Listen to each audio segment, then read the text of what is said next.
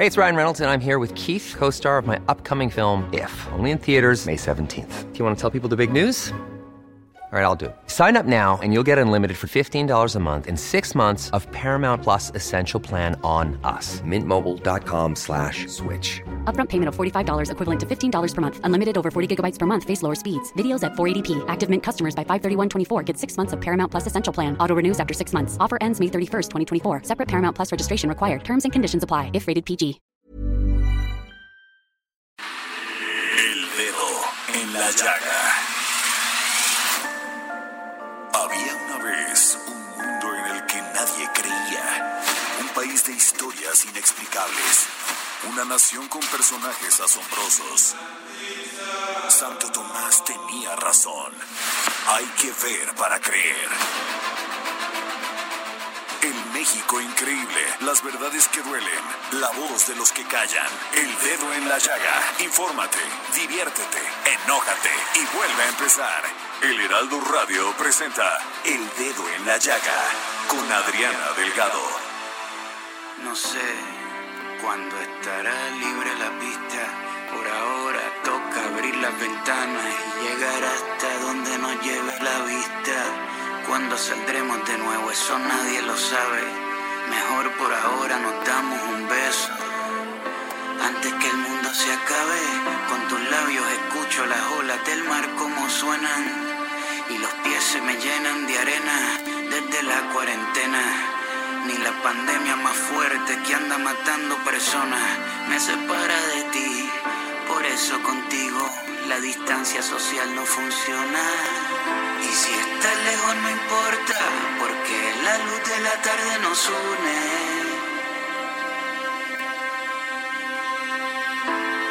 De cerca o de lejos, tú me subes el sistema inmune.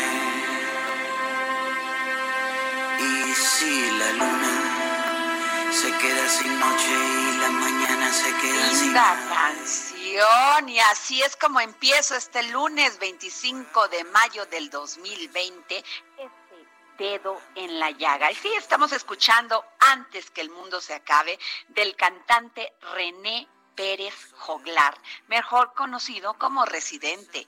El tema de la canción fue escrito por el vocalista de Calle 13 en plena pandemia por el COVID-19 y enfatiza el hecho de que el distanciamiento social no funcionará entre parejas, las cuales se besan para mostrar su gran amor, mejorando así su sistema inmunológico. ¿Cómo la ven? Es por eso que hubo muchos artistas y personas que entraron a este a esta dinámica de residente para darse besos de todos tipos y de todos colores y sabores. ¿Y saben qué es lo más maravilloso? Que tú veías el amor expresándose en lo más puro. No importa si es él con él, ella con ella, ellos con ellos, o sea, lo más importante es lo que nos une y nos une en el corazón, que es el amor profundo, la sensibilidad, el cariño, el respeto y dejarnos de estigmatizar a las personas. El amor es el puro, porque finalmente cuando uno ya no está aquí, lo único que se queda es a quien amó y cómo se portó en vida con ellos. Jorge Sandoval, muy buenas tardes. No, hombre, qué maravilla lo que estás diciendo. Hoy sí estás muy inspirado, Adriana Delgado. Así es, regresé. Qué maravilla. 25 de mayo es con mucha emoción de ponerle a la vida, Jorge. Me parece maravilloso. Y con esa emoción saludamos siempre a tu auditorio en el Estado de México, en Morelos, en Tlaxcala, en Querétaro, en Guerrero, en Puebla, en Hidalgo, en A todos. Monterrey, a todos, porque ya, porque es a nivel nacional esta cadena. Entonces, ahora sí, Así. a todos y saludamos más allá de nuestras fronteras a San Diego, a McAllen, a Bronzeville. Así es, mi querido Jorge. Y déjame decirte que nos pueden mandar un WhatsApp al 55 25 44 33 34. Y bueno, tenemos un super programazo, ¿eh? Entonces yo me quiero ir ya con la jefa Merlos. Ya, quiero que me que la quiero oír. Muy bien, va su cortinilla. Descifrado con Andrea Merlos.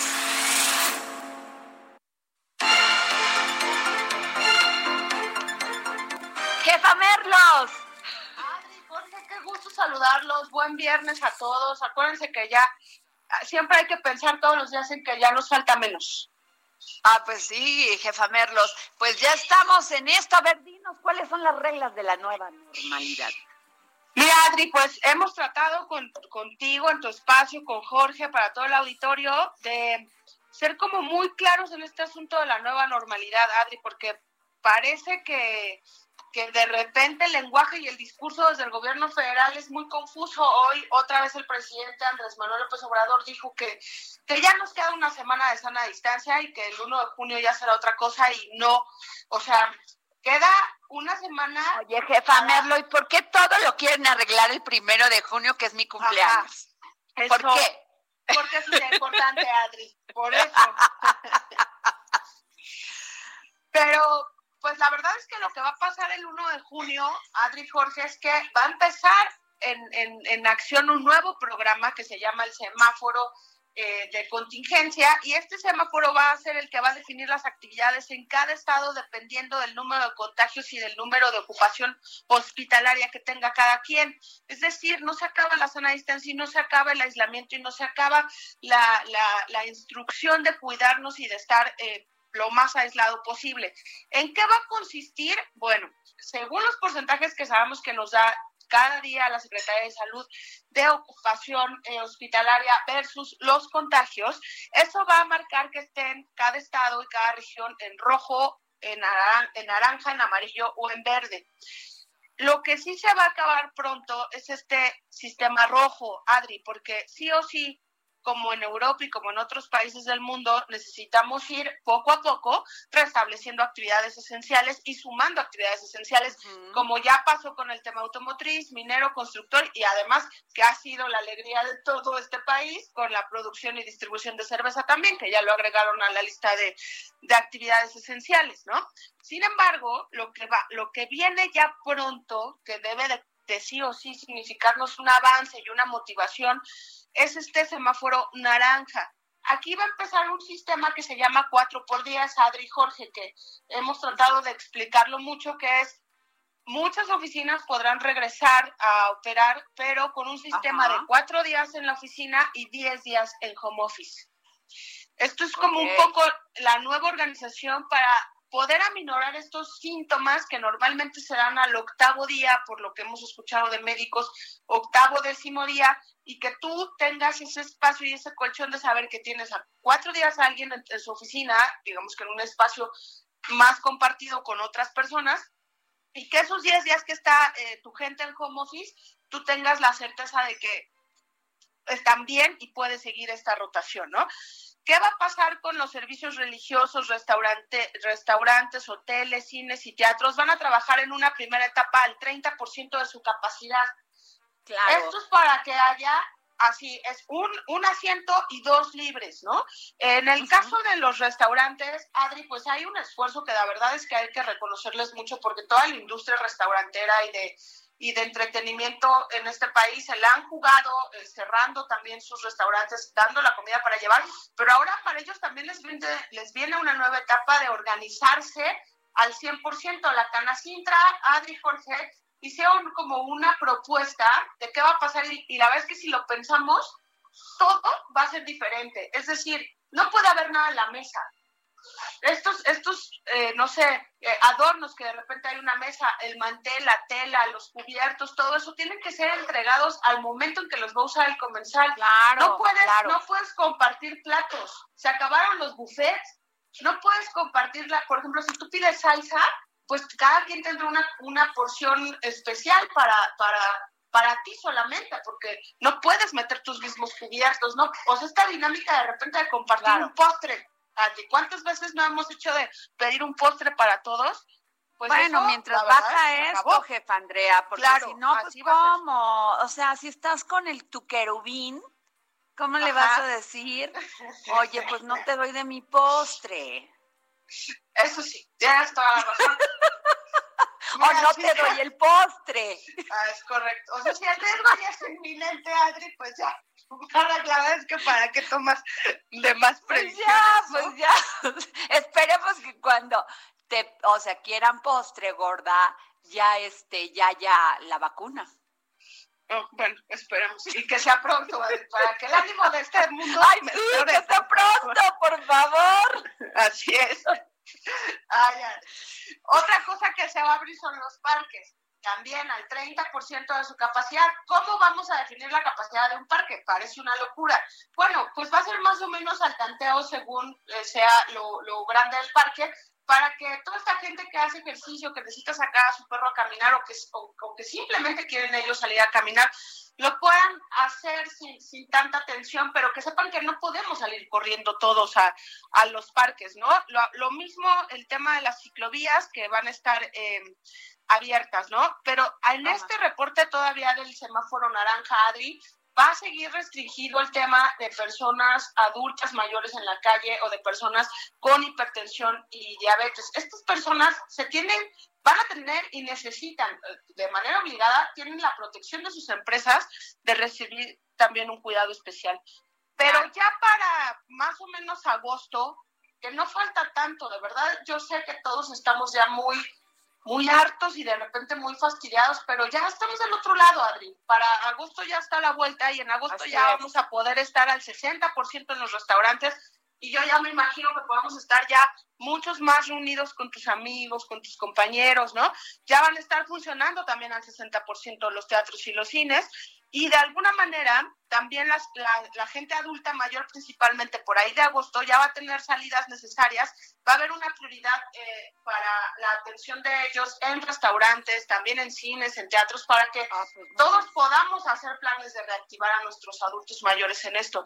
Y por ahí del, del 15 de septiembre, Adri, vendría este semáforo en verde, que es el que ya todos esperamos que se implemente, que es esta nueva normalidad que habla así de apertura hasta de gimnasios ya, pero que nadie se olvide que todo este tiempo el cubrebocas, los guantes, el gel, lavar las manos, evitar los, los acercamientos, digamos, con la gente con la que no vives, pues tiene que, que seguir, Adri. Pues muchas gracias, jefa Merlos. Ya yo te aparto ya de entrada una cenita con tequila para festejar la vida. Con, y con mezcalito también, por favor. muchas gracias, jefa Merlos. es muy importante todo lo que nos dices. Bueno, bueno.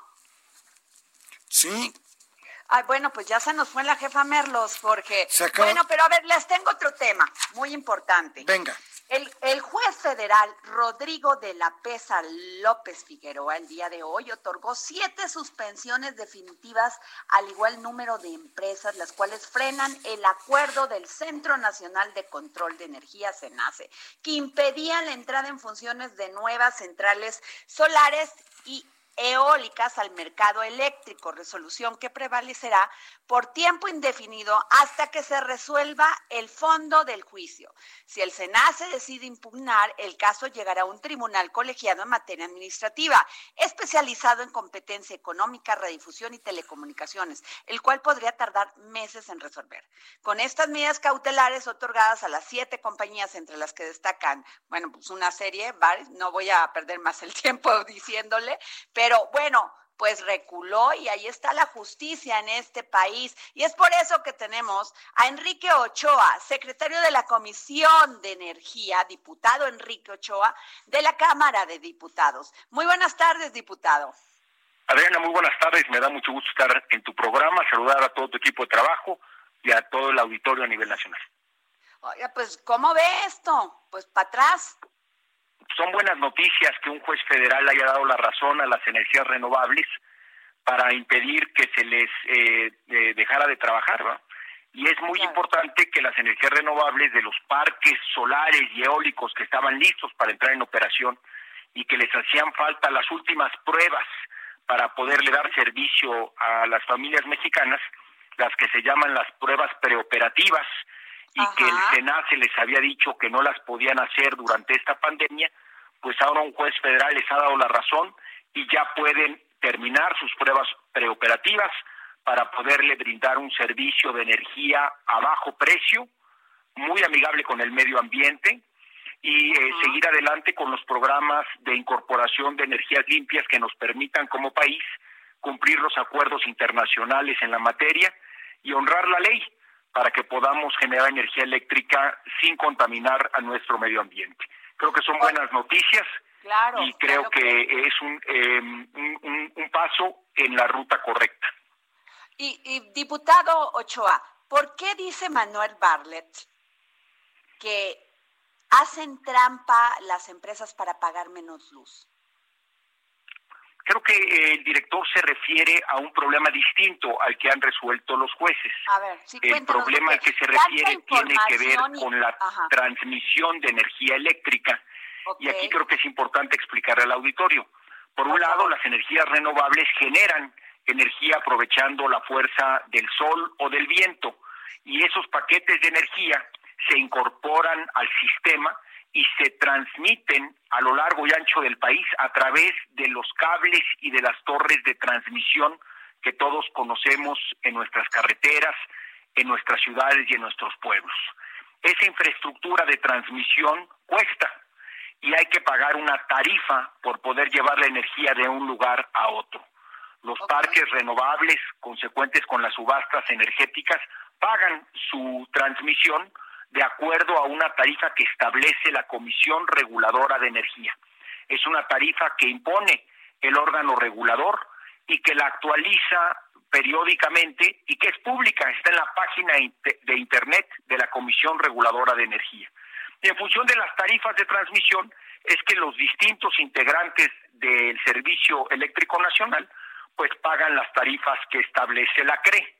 Creo que ese problema, el de las tarifas de transmisión, es un problema interesante, habrá que estudiarlo a profundidad, pero es distinto al problema que tenía el SENACE con las pruebas preoperativas de las centrales de energías renovables solares y eólicas.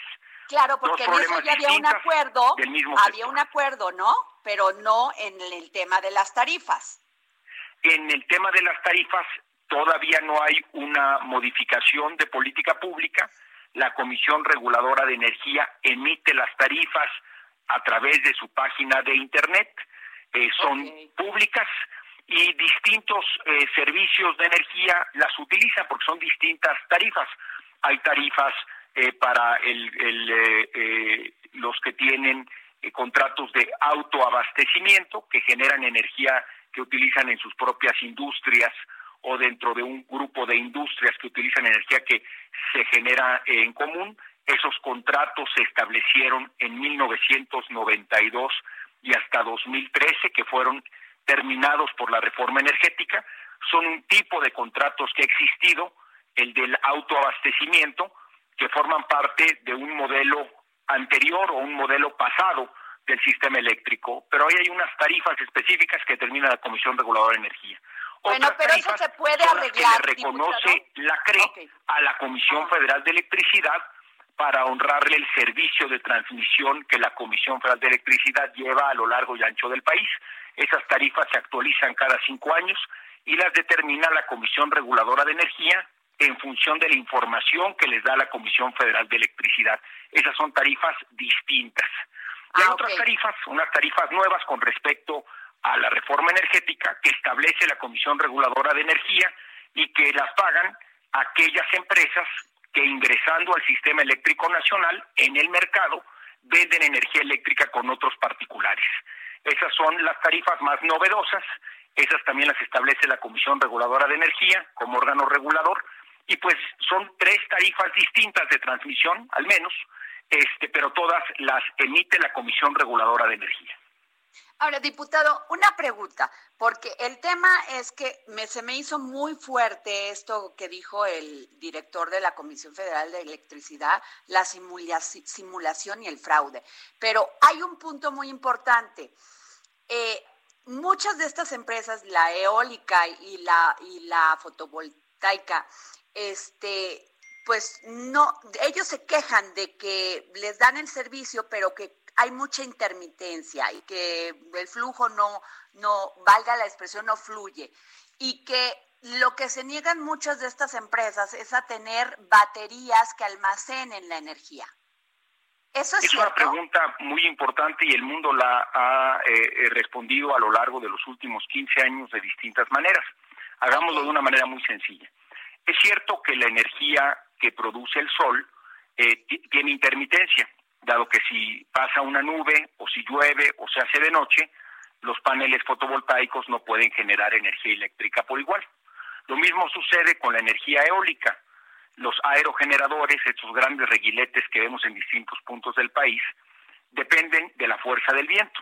Y el viento no tiene palabra de honor, puede cambiar de dirección o de fuerza a lo largo del día.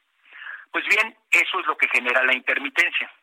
Pero cada paquete de energía que generan las, eh, los parques solares o los parques eólicos solamente se paga a aquellos que se entregan al sistema. Es decir, si hay un día completamente nublado y el, el parque solar no genera energía, pues nadie le paga por una energía que no entregó.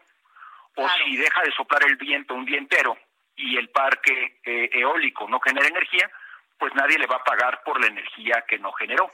Esos parques solamente pueden cobrar energía cuando la generan y la entregan al sistema. Pero eso lo saben los que es muy claro que todos esos parques trabajan con la fuerza del sol y con la fuerza del viento y les pagan solo cuando entregan paquetes de energía.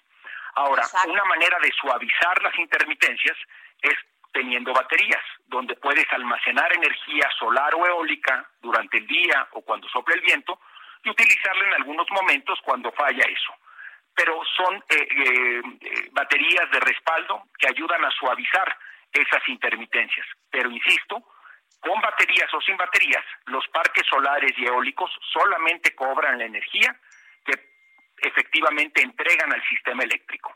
La energía que ellos no entregan, ya sea porque no hay viento o no hay sol, y entran otras centrales de combustibles para respaldarlas, la energía de respaldo la cobra la Comisión Federal de Electricidad o la central de gas o de otro combustible que haya entrado en respaldo. Y ese pago por la energía generada y por estar, digamos, disponible para poderla generar, tiene un costo y eso se llama potencia y también se le paga a esa central. Entonces, cada quien paga por el pan que vende, cada quien paga por la energía que entrega. Nadie le está regalando dinero a alguna central que sea intermitente o esté no generando, sino que solo cobran una vez que entregan la energía que producen. Claro, o sea, se, eh, entran en el acuerdo establecido, no lo pues, rompes. así es, en todo el mundo las centrales intermitentes cobran por la energía que sí generan, no por la energía que no generen cuando hay intermitencia. Híjole, pues esto va para largo, diputado Ochoa. Pues parece que no, porque eh, esta es una gran invitación a eh, establecer una mesa de diálogo, dado que el juez federal ya resolvió en suspensión definitiva que las centrales solares y eólicas sí deben de hacer pruebas preoperativas para entrar en operación y que sí deben de brindar el servicio de energía a bajo costo y amigable con el medio ambiente, creo que es un gran momento primero para reconocer el talento técnico de quienes trabajan en el SENACE y en la Comisión Federal de Electricidad en todos los niveles creo que es un gran momento para reconocer el esfuerzo que hacen las inversiones y los empleos que se generan en los parques solares y eólicos nuevos, consecuentes con la reforma energética. Y es un gran momento para invitar a un diálogo, a que en la mesa de las buenas ideas se discutan estos temas, se encuentren las soluciones técnicas que eh, lleven a una solución para el país, porque siempre es mejor un buen arreglo que un mal pleito. Claro, hacia adelante lo que necesitamos en México son buenos arreglos. Si aplicamos lo que es verdaderamente la política, es esto, sentarnos a dialogar. Y este es un gran espacio para hacerlo. Ya resolvió el juez sobre eh, la suspensión definitiva a favor de las energías renovables. Eso permite que esos nuevos parques hagan sus pruebas preoperativas y entren a trabajar. Y yo creo que es un buen momento para hacer un alto en el camino convocar a la mesa del diálogo, escuchar las posiciones de todos. Ciertamente todos tienen argumentos importantes que poner en la mesa y en función de eso encontrar soluciones técnicas, que México ya tiene una gran experiencia en ello y también hay experiencias internacionales muy interesantes, precisamente para que las familias mexicanas tengan la energía eléctrica de menor costo, más amigable al medio ambiente y cuidadosa de la salud pública que se merecen. Pues muchas gracias, este diputado Enrique Ochoa, secretario de la Comisión de Energía de la Cámara de Diputados. Muchísimas gracias por darnos esta entrevista. Nos amplió mucho el conocimiento y yo siempre creo que todo se resuelve cuando hay ánimo, voluntad y buena política. Muchas Absolutamente, Adriana. Muchas gracias por esta oportunidad y sigamos adelante construyendo lo mejor para México. Así es, muchísimas gracias. Pues tuvimos al diputado Enrique Ochoa, secretario de la Comisión de Energía, Jorge Sandoval, y nos vamos a un corte. Efectivamente, es el dedo en la llaga con Adriana Delgado. Hasta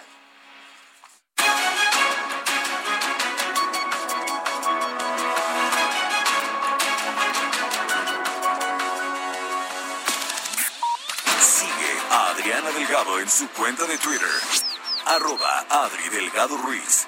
Además, te invitamos a enviar tus opiniones y comentarios en texto o por mensaje de audio a través de WhatsApp al 55 2544 3334.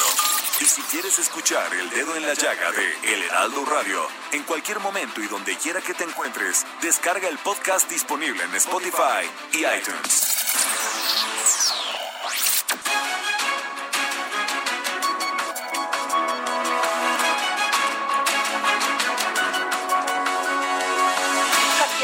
En la llaga y está conmigo Jorge Sandoval, George. Adriana Delgado, les recuerdo que si se quieren poner en contacto con Adriana Delgado, no dejen de escribirle a su Twitter, que es arroba Adri Delgado Ruiz, que es igual en Instagram, sí, para que la sigan ustedes por todos los contenidos que está publicando a lo largo del día doña Adriana Delgado, ahí la pueden Oiga, no me digas doña Adriana, Jorge Sandoval. Le voy a decir a Bernie Noval. ¿eh? Oye, pero bueno, ya tenemos nuestra gustada sección Los sustos de la semana. Los sustos de la semana con Samuel Prieto y Oscar Sandoval. Er, ya tenemos a estos dos gallos, pero los quiero en pelea. los gallos de las finanzas. A ver, ¿por qué tiene que haber pleito y tiene que haber descalificación antes de un diálogo en la mesa? Si escucharon la entrevista con Enrique Ochoa, diputado y secretario de la Comisión de Energía en la Cámara de Diputados, pues tan fácil como en sentarse, cambiar, bueno, cambiar acuerdos no, pero sí este combinarlos, salir adelante y por qué tiene que haber la descalificación antes. Samuel. Eh, ¿Qué tal, Adriana? Oscar, es mucho, mucho gusto saludarles. En efecto, vamos, eh, se trata de una cuestión de negociación. Al final del día, de lo que se trata es de encontrar en dónde se pueden mejorar las cosas para, para poder eh, eh, echarlas adelante, ¿no? Eh, en este debate hay bastantes cosas que ver. Por ejemplo, no solamente es el hecho de que si las energías limpias pueden entrar o no a la red, sino habrá que ver también si la red está preparada para recibirlas, que esa es otra discusión. Ok. Pues mira, yo creo que ahí es un trabajo que tenemos que hacer todos y eso es lo que no nos ha terminado de quedar claro, ¿no? Es decir, las empresas tienen que contribuir pues a almacenar la energía que además pues la presumen mucho porque después también hay que recordar que las empresas la pasan diciendo que son muy sustentables y que la energía y tal, pero hay que contribuir en el círculo completo para que verdaderamente sean sustentables. Oscar Sandoval, estoy de acuerdo contigo, pero es que no es el dicho, es una cosa que lo que yo no entiendo es por qué la descalificación para sentarse en la mesa. Ah, pues porque el poder es poder y entonces tienen que decir aquí mando yo y si no dicen pues aquí sí, mando pero yo, eso es lo que que no, queremos en este país, que se haga primero el chor, la chocha y luego solucionarla. Eso de la descalificación lleva a que se nos cayó la bolsa hace una semana. Claro, fíjate que una de las cosas también tiene que ver con que a veces hay que echarle un poquito la mano al hecho de tapar ciertas deficiencias. Y vamos, no lo estoy diciendo en un sentido de mala leche agregando esa discusión. Mira, Ay, no no te solamente se trata... Mira, no solamente se trata de que, de que las energías renovables o no puedan interconectarse. Eh, te hablaba de la capacidad de la red porque al final del día ese es un factor importante. Hace un ratito estuve platicando con Ramsés, Ramsés Page, que tú lo conoces muy bien, es un especialista muy avesado en la materia y él me lo explicó de esta manera. Desde el año 2014, a según dice el SENACE, no se ha hecho una inversión en lo que es la transmisión y distribución. Las líneas de transmisión son por donde se viaja la electricidad a lo largo del país. y las de distribución son las que llegan a los hogares, industria, comercio y es la que se sectoriza en función del usuario final, que es el donde va a llegar la electricidad.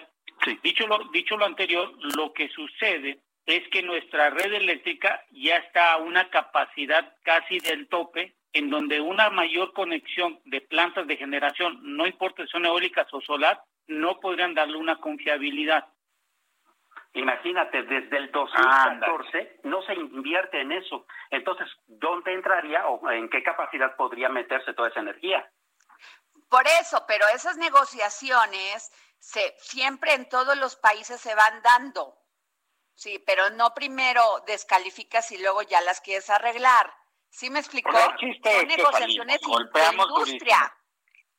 El chiste es que salimos, golpeamos durísimo para todos lados. Nos sale carísimo todo el show para después de todas maneras terminar negociando sobre lo que hay, no sobre lo que nos imaginamos. Y esto que nos dice Samuel, ¿no? De la entrevista es, pues claramente lo que hay es limitado. Entonces, ¿por qué no mejor, no? Nos ponemos a hablar acerca de cómo quitarle ese límite a ese tema, que empezar a descalificarnos y golpear a todos lados y que nos convertamos en el patito feo de la inversión del mundo, como ya nos lo dijeron vía varias cartas distintos países, pues que tienen dinero para invertir, ¿no? bolsa. Bueno, ya, segundo susto. A ver, no los vi así, ¿eh? El INEGI mide. El INEGI mide, los medios informan, el gobierno implementa políticas públicas. ¿Por qué otra rechoncha? ¿Por qué primero salimos de ese, bueno, yo no, ¿eh? Los de Morena salen, dicen, y luego el presidente se tiene que andar desgastando, o sea, diciendo, no, no es cierto. ¿Cómo? Pues mira, esto se basa básicamente en que el INEGI el 22 de mayo presentó la encuesta nacional de calidad e impacto gubernamental 2019 y lo que ahí dice es como en todas las encuestas, ¿no? Porque están hablando de percepciones, pues que se mueven las percepciones para distintos lados. Lo que le dolió al presidente es que siendo la bandera de su gobierno y, de, del porque la gente lo votó de acabar con la corrupción, hubo ahí dos cifras que aumentaron respecto a 2019, ¿no? Año en el que pues además él ya estaba gobernando. ¿No? Entonces, pues, ¿qué es lo que pasa? El problema no es que el INEGI lo diga, nadie o muy pocas personas nos vamos a ir a meter al INEGI a buscar el comunicado en donde a ver qué dicen y qué es lo que verdaderamente dicen. El problema es que el presidente le da hecha la culpa a los que simple y sencillamente estamos cumpliendo nuestra labor social de informar. Y eso pues está muy mal porque al final de cuentas entonces parece que estamos en el ring todos contra todos y parece que no todos somos mexicanos. Claro. Así es. Eh, al final del día una cosa que, que de repente se nos escapa un poco de las manos es que nos lo decían incluso nuestros maestros desde la escuela de periodismo, ¿no? Una buena estadística es aquella que sirve para comprobar dos hechos contrarios exactamente con las mismas cifras. Y eso es lo que está haciendo el poder. Al final del día, de lo que se trata es de que cada uno eh, utilice los números eh, eh, y los enfoque en función de lo que quiera comprobar. Pero al final del día los, los números son números y entonces pues mira, va a ser mayor que cinco, ¿no? El problema es pues cuando quieran hacer políticas públicas en función del bienestar del alma, ¿no?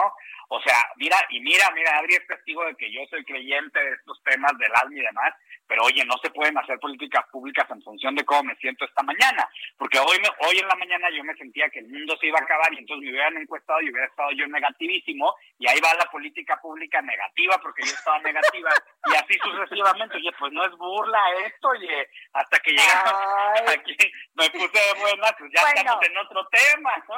El tercer susto, el dinero de algún lado tiene que salir. Hacienda va por los estados y municipios según la Bueno. Tercer susto, caballeros. Pues mira, el tercer susto tiene un origen, ¿no? Bueno, por ahí del mes pasado, ahí del 23 de abril, se publicó que el gobierno federal tenía que bajar el 75% en gastos de materiales, suministros y servicios. Es decir, no ejercer el presupuesto que ya les habían dado, ¿no? Como si esto no también afectara a la economía y a las papelerías y a los cafés y demás, ¿no? Después de esto, un mes después, se aclaró que pues no tenía que impactar en prestaciones laborales ni en plaza.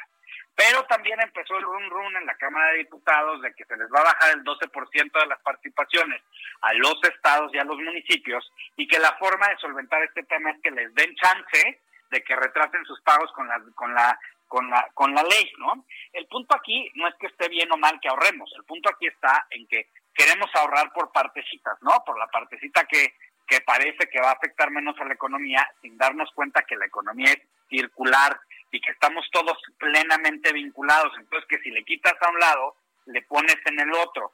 Entonces, el problema está ahí en las decisiones que estamos tomando, que van para lugares que no nos llevan a ningún bien.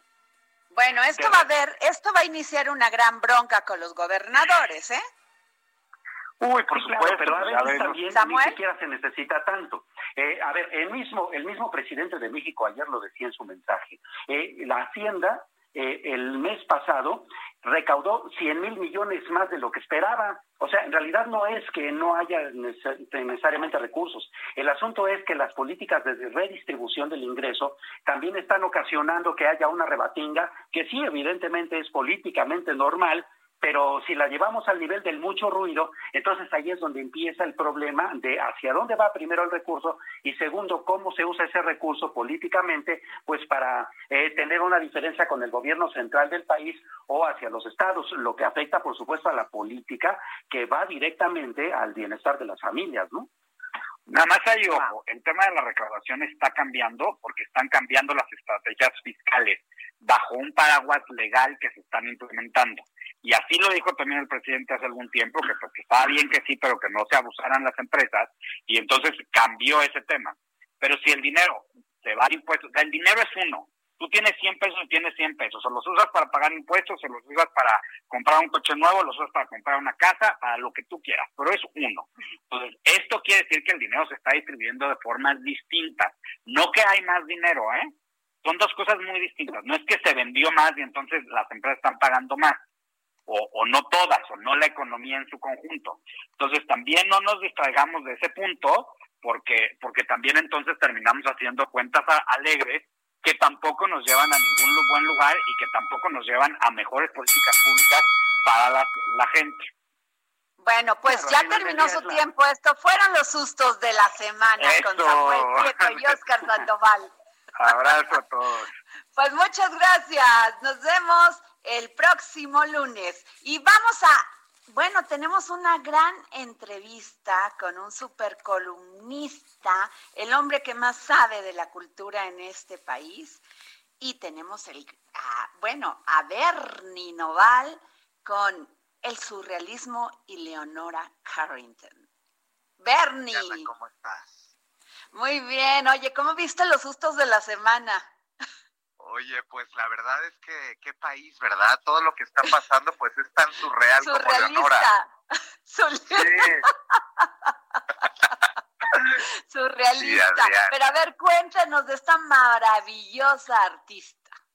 Pues yo te cuento que siempre he sido un amante del surrealismo. La verdad es que creo que es una de las corrientes artísticas que más reflejan México por todo lo que sucede. Precisamente una situación como esta pandemia pues nos hace ver el crisol de colores que representan un país como México, ¿no?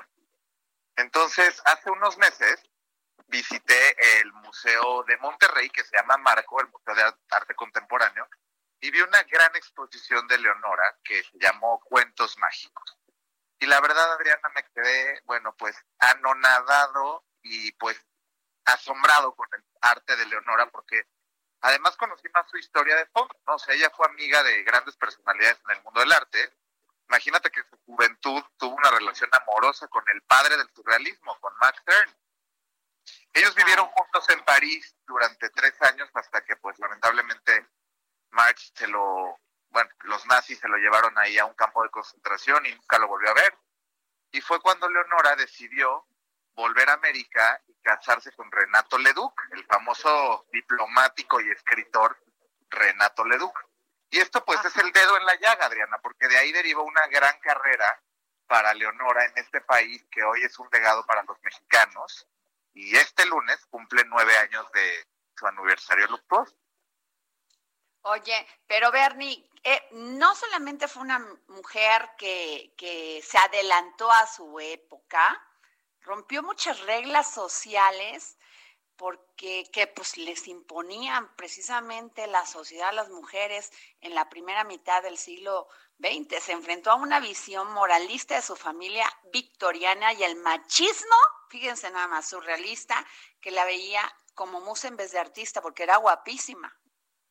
No, guapísima. Y acuérdate que las mujeres, como bien dices, no tenían esos derechos de hoy. De hecho, una de las pocas mujeres que nos lo puede contar, que aún está entre nosotros, es su gran amiga, Elenita Poniatowska, que justo comenta esto, ¿no? Pues sí, fíjate que otra cosa que este ella, bueno, toda su infancia le contaban la, todo el tema de las fábulas. Entonces nos dieron la infancia de Leonora Carrington de animales y de hadas debido a los relatos, leyendas e historias de criaturas de folclor del pueblo celta que le contaban pues sus nanas. Exactamente, y, y fue así como ella fue creando pues una especie de personajes inanimados y que la hacen tan maravillosa para haberse convertido en la surrealista más relevante de América Latina. No, bueno, sus cuadros, ojalá los puedan ver, eh, ya sé, ahora todo mundo tenemos acceso a, al Internet. Por favor, en este momento vean las pinturas de Leonora Carrington. Completamente de acuerdo y además. ¿Cuál es la que más te gusta, este Bernie? Yo soy fan, yo soy más fan de Leonora en la escultura, mi querida Adriana. Hay una ¿Ah, escultura preciosa que pues es la para mí la más bonita que pueden ver aquí nuestros ciudadanos en México, que está enfrente de Reforma 222. Es preciosa porque te cuenta la historia del pueblo mexicano, es enorme, monumental, y esa es mi favorita. Oye, hay un, una preciosa que se llama Libro de Cabecera de Leonora, Leonora Carrington, que fue pues en 1956 lo pintó esta maravillosa artista. Sí, yo creo que hay mucho que ver y, su pintura, como ¿Dónde pueden verlas aquí? A ver, ¿dónde pueden ver obras de Leonora Carrington nuestro público, Bernie? Mira, en Chapultepec hay mucho del onirismo en bronce, dentro de Chapultepec, en las diferentes zonas de Chapultepec. También en Reforma, como te dije, que hay una maravillosa del cocodrilo, que es la que a mí me gusta más. Hay muchas de magia y ocultismo en el sur de la ciudad, afuera de, del Museo de Arte Contemporáneo de Guadalajara, de Monterrey, hay también obras de Leonora, y pues la exposición que acaba de desmontar de Monterrey la pueden ver a través de la página del Macro, que tiene la exposición virtual disponible. Oye, Bernie, tú que eres un experto para hacer del arte todo un espectáculo, ¿por qué no haces algo así como lo que estás haciendo de Van Gogh? ¿No? Esta muestra impresionante que te llena los sentidos, que lo tienes ahí en el Monumento a la Madre y que próximamente lo vas a reabrir porque pues, estuvo suspendido por este tema de COVID. Pero algo de Leonora es impresionante. Pues me estás dando una gran idea porque creo que además en un país que es víctima de feminicidio y de todavía tanto abuso a la mujer, creo que sería un gran mensaje, Adriana, y que lo podría hacer pues muy un referente para la historia de México. Creo que es una gran idea. Sí, porque son mujeres, Bernie, que sufrieron, sufrieron no solamente la estigmatización de su época, por ser mujeres creían que pues no tenían derecho a opinar, a, a tomar decisiones, sino que fue una mujer apasionada, que sufrió por el amor, que dio todo por el amor y se ve en sus obras. Sí, completamente. Fue una mujer apasionada y que tuvo la oportunidad de apasionarse y poder disfrutar ese proceso de su trabajo que no muchas tienen la oportunidad. ¿Y qué sería la vida, Bernie? Dime tú. ¿Y qué sería la vida sin, mujeres como Adriana Delgado? Muchísimas gracias, Bernardo Noval. Adriana, gracias a toda tu gente y un beso. Gracias. Y bueno, tenemos también en la línea a Gonzalo Lira, experto en cine, y nos va a traer, bueno, tenemos un tema con Gonzalo, que es el avance del de los fideicomisos y recomendaciones para esta semana, porque acuérdense que la semana pasada hubo un tema si les, les quitaban el apoyo para hacer cine. Entonces, Gonzalo, nadie más que tú nos puede comentar de esto. Películas en el dedo en la llaga con Gonzalo Lira. Gonzalo. Hola, hola Adriana, ¿cómo estás? Muy bien, oye, pues ¿qué pasó? ¿Sí se les van a quitar o no se los van a quitar? Híjole, se armó, se armó, se puso bueno el chisme. Se, se, armó la rebombanda, ¿no? Así es, así es. Pues bueno, como recuerdas, eh, apenas la semana pasada, el miércoles por la noche, se dio a conocer que eh, pues estaba por ahí una, una propuesta de iniciativa eh, que de hecho esa sigue en pie, ¿no? En la que se va a, pues se, se, va a revisar algunos fideicomisos y muchos de ellos pues ya se está amenazando que podrían desaparecer o se van a modificar, entre ellos uno que pues causó mucho revuelo fue Fidecine, que para quienes no entienden más o menos, Fidecine es uno de los apoyos que se otorgan eh, para la creación de cine y aunque muchas personas ah, habían estado por ahí haciendo críticas que qué bueno, que porque ya no se van a hacer películas, eh, comedias románticas, este, estas películas de Marta y Gareda y Eugenio Derbez, que además ¿Y? tienen su público. Y, perdón, o sea, ¿por qué tiene que ser el cine álgido? porque siempre tiene que ser el cine para ser artístico y todo como que, o sea, entra tu corazón, te lo desgarra. O sea, ¿por qué? Que no puede haber diversión en el cine. El cine es para divertirse. Además, el 80% de la taquilla depende de esas películas que tienen más, eh, pues un enfoque mucho más de entretenimiento, como bien lo dices, mientras que, por ejemplo, el documental, que es el género más laureado y más gustado del cine mexicano, pues tiene un porcentaje muy, muy mínimo. Pero bueno, precisamente... Eh, Pero es documental, quien quiere tener y quien tiene, tiene su nicho. Sí me explico, pero ¿por qué tiene que tener todo tan álgido para hacer una buena película? Lo mejor lo que te hace reír a ti, Gonzalo, ¿no me hace reír a mí? Claro, claro. No, y que además... La tolerancia.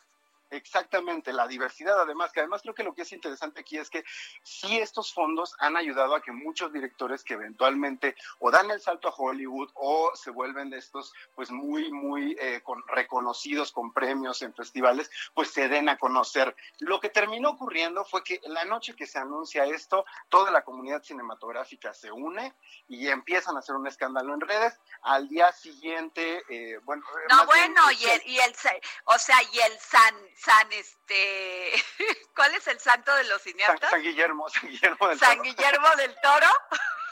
Nomás pone en tweet y puso a temblar a medio México.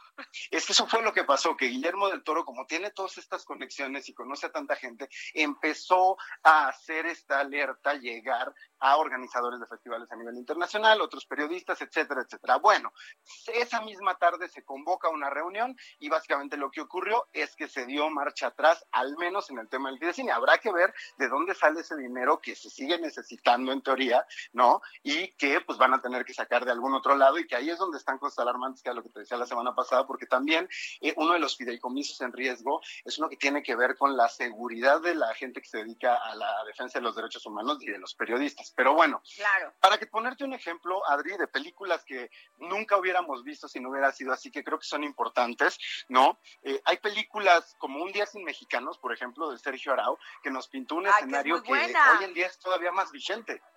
O como agua para chocolate en su momento.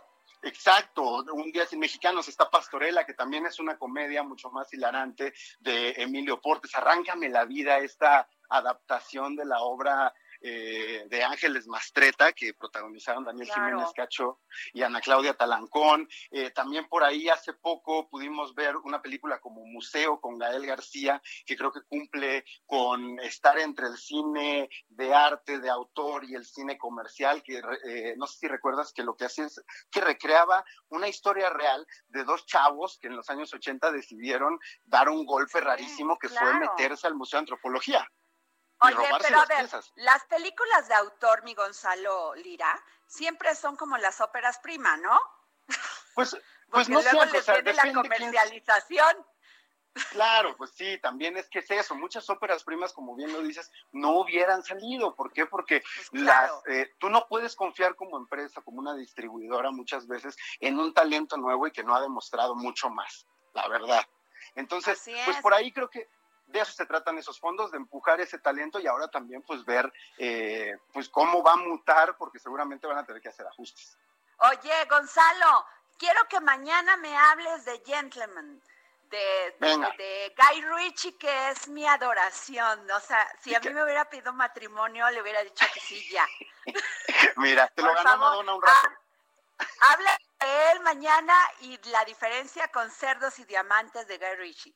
¿Sale? Venga, vamos nos a vemos mañana, mañana, ya nos vamos, mi querido Gonzalo. Gracias, Jorge Sandoval. Nos vemos mañana aquí para seguir poniendo el dedo en la llaga.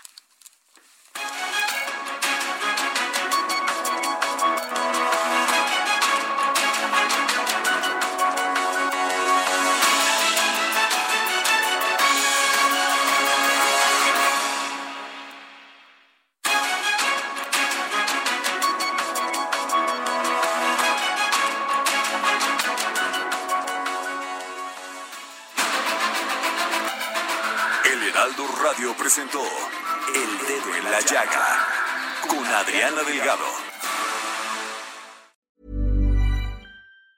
Planning for your next trip? Elevate your travel style with Quince. Quince has all the jet setting essentials you'll want for your next getaway, like European linen, premium luggage options, buttery soft Italian leather bags, and so much more. And it's all priced at 50 to 80% less than similar brands. Plus, Quince only works with factories that use safe and ethical manufacturing practices. Pack your bags with high-quality essentials you'll be wearing for vacations to come with Quince. Go to quince.com slash trip for free shipping and 365-day returns.